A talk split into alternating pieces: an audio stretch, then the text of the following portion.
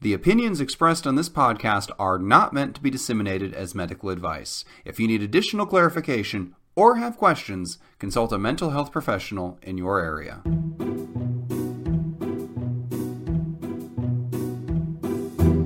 Hello, and welcome to ten minutes to Save Your Marriage, the podcast where a comedy writer, that's me, and a psychologist... I'm reaching for my book. I need something to write on. That's me. A podcast where we try to solve your long-running relationship issues in ten minutes or less. Steve, you are falling apart even more than usual. Props to that. I know. You know, as we were about to record, I said I have nothing to write on. This is going to be fun. And then I remembered I have a book sitting here from our Wrong and Wronger podcast, and I have a pen in my back pocket, like I'm wearing pants, and uh, I've got it all together. So, James, hit me with the question, and we'll get rolling. All right, here it is. Please write furiously. The other day, I proposed. Uh, I'm sorry. Let me start over. This is they're using they're using the, the hip lingo of the young, and I already stumbled over it. The other day, I promposed to a girl, and she says she'll think about it. But later that day, she sent me a text. In short, I'm going to have to turn it down, and I'm sorry. I don't know you that well, and I would like to stay as friends.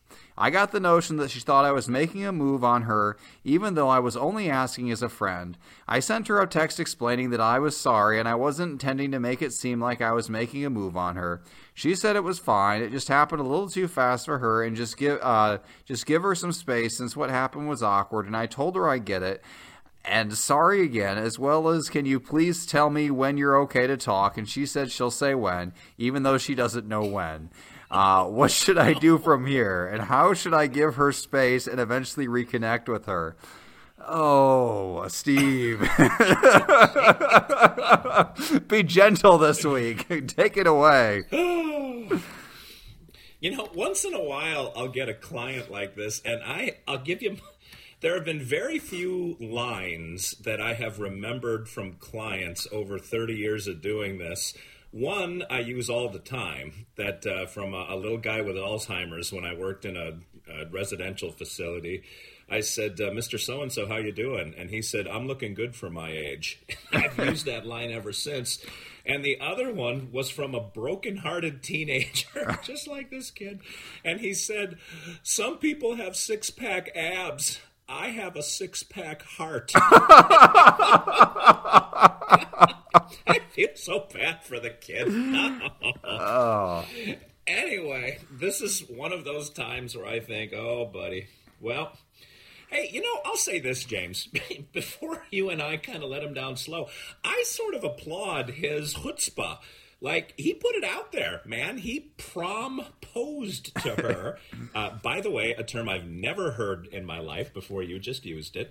But he asked her out. Like, uh, that's hard to do, especially if you feel like sh- you're out kicking your coverage a little bit with her. Like, she might be at a strata a bit above yours on the social hierarchy. Like, uh, good on you for at least making or uh, giving it a shot. And I will say also, good on her for being kind. I say it all the time, James. Honesty without empathy is brutality, and she was not brutal. She was very kind. It, it sounds like she likes this kid, which is nice. She doesn't like him like him. That's kind of what we said back in the eighties, James. But uh, she didn't turn evil on him and uh, or turn into a shrew and tell him to buzz off and that uh, his feet smell. Like, she was very nice. So his question is, what do I do from here? And James, I hope to God you're not going to do a James Breakwell and uh, do your little long look in the mirror and then uh, come through with a sickle and just cut this kid's six-pack heart out. Just uh, my advice is you got to let this one kind of drift off into the sunset, my friend, because what she's saying to you between the lines is, it ain't gonna happen. Is that uh, sorry, is that, that, that that's it? That that was you letting him down? I, I was expecting more of a punch there. Are you gonna make me be the bad guy, Steve? All right. You don't even have to add anything to that. That was all he needs to know. Oh, I think I do need to add something, because this isn't the only time uh, it's going to happen. To be a guy is to be rejected. I mean, yeah, even if yeah, you, yeah. even if you're the hottest guy in the world, you've got all the confidence in the world and everything else, and all the ladies want you. I mean, you're still going to get rejected all the time. I uh, I had a, a date to every dance in high school, and I don't think I ever got you somebody did. on the first try. Not one time. You know how I got a date? I just kept no. asking people, and if somebody said they get back to you, it's a it's a no. I mean, this she's this girl doesn't want to say no to your face. She wants space. It, it's just it's a no. It's another way of saying no, and I really don't even think it's the nicest way of saying. No, because she's kind of stringing you along and wasting your time. Just take it as a hard no. Oh, and don't don't worry about reconnecting or anything else. I mean, you're in a high school full of girls. You don't want to, even if she said yes, you don't want to go to a dance with a person who kind of, sort of, I guess I'll go with you, oh well, because I don't have any better options. You want to go with somebody who's excited to go with you, who's going to have a fun time, who's going to be into you. So, uh, you know, chalk this up as a learning experience and go propose to the next girl and the next girl and the next girl, and you're going to find somebody. And you're going to find them by not giving up. And the only difference between you and, uh, you know, somebody who's sitting at home is just whether or not you're going to keep trying.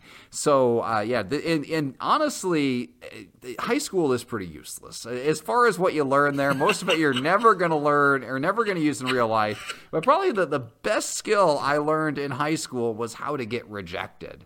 To just go out there, put it out there, get shot down, you pick yourself up, and you move on. And, I mean, that's something you're not, you're not just going to use that when dating late, later. Later in life, you're going to use that in the job market. You're going to use that. I mean, I mean, you're going to use that in every arena in life. The ability to have somebody tell you no, they don't want whatever you're selling, and you just, you just okay, that's fine. You don't want this. I'm going to take my services elsewhere, and that is that.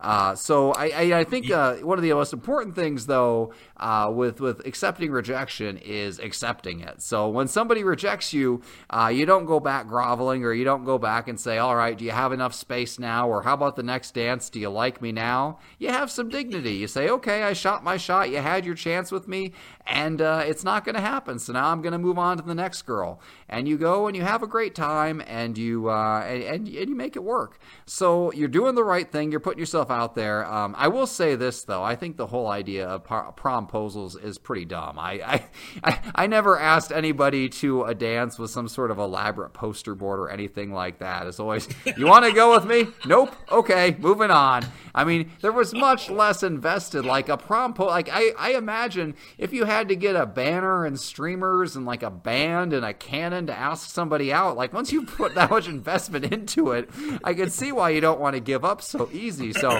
maybe, I don't know what you did for your promposal, but maybe for the next one, don't go so elaborate. Just uh, don't don't get into the sunk cost fallacy there. All right, Steve, you're chomping at the bit. Jump back in.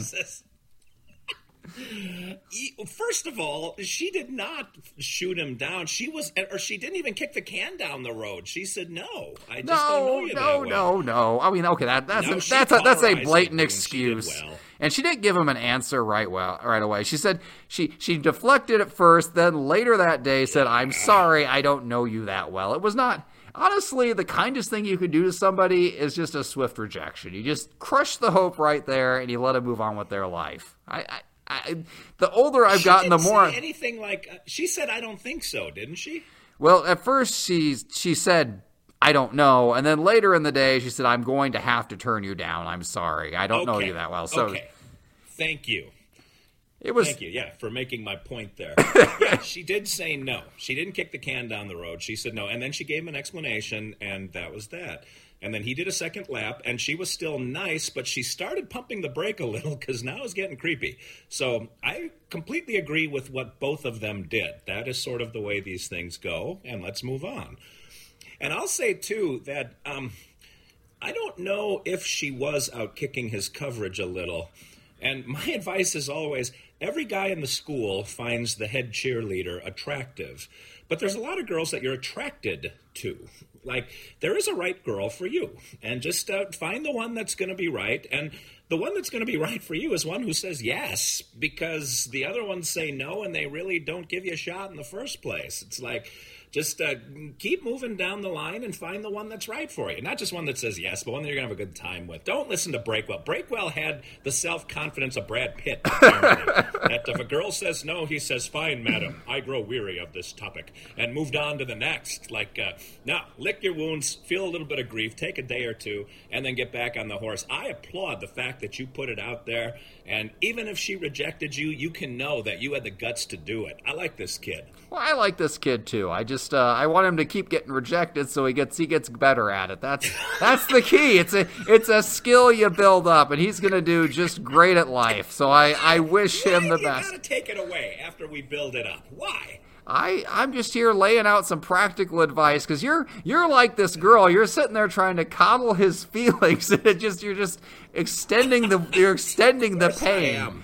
Yeah, I just I, I'm not disagreeing with you. I'm phrasing it differently so that he doesn't go and like into spiral into depression over this thing. If he's listened to our podcast, he's already spiraling into depression, man. This is not the sign of a healthy human being. That's that's for sure. I'm sure he's wonderful in every area, but man, listening to us is a definite red flag.